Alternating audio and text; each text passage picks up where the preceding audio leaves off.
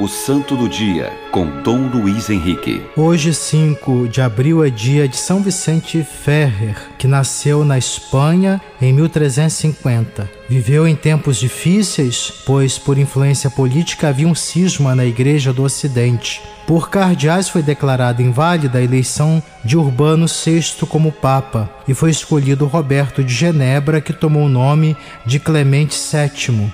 Por causa deste problema Dentro da igreja, algumas monarquias europeias tentavam influenciar a questão. São Vicente acompanhou esta situação com sua sabedoria, com suas palavras que contribuíram muito para tentar solucionar este problema que estava acontecendo na igreja. São Vicente Ferrer foi um santo religioso dominicano, grande pregador e fiel ao carisma. Ele pregava sobre a segunda vinda de Jesus e o juízo final, de uma maneira que provocava conversões de muitas pessoas. Sua pregação, Deus a confirmava com sinais, milagres e conversões. Um homem de penitência, de verdade, de esperança que semeava a unidade e essa expectativa do Senhor que voltará. São Vicente pôde contribuir para a eleição do Papa e pôde deixar bem claro pela sua vida que a palavra de Deus precisa ser anunciada com espírito e com uma vida a serviço da verdade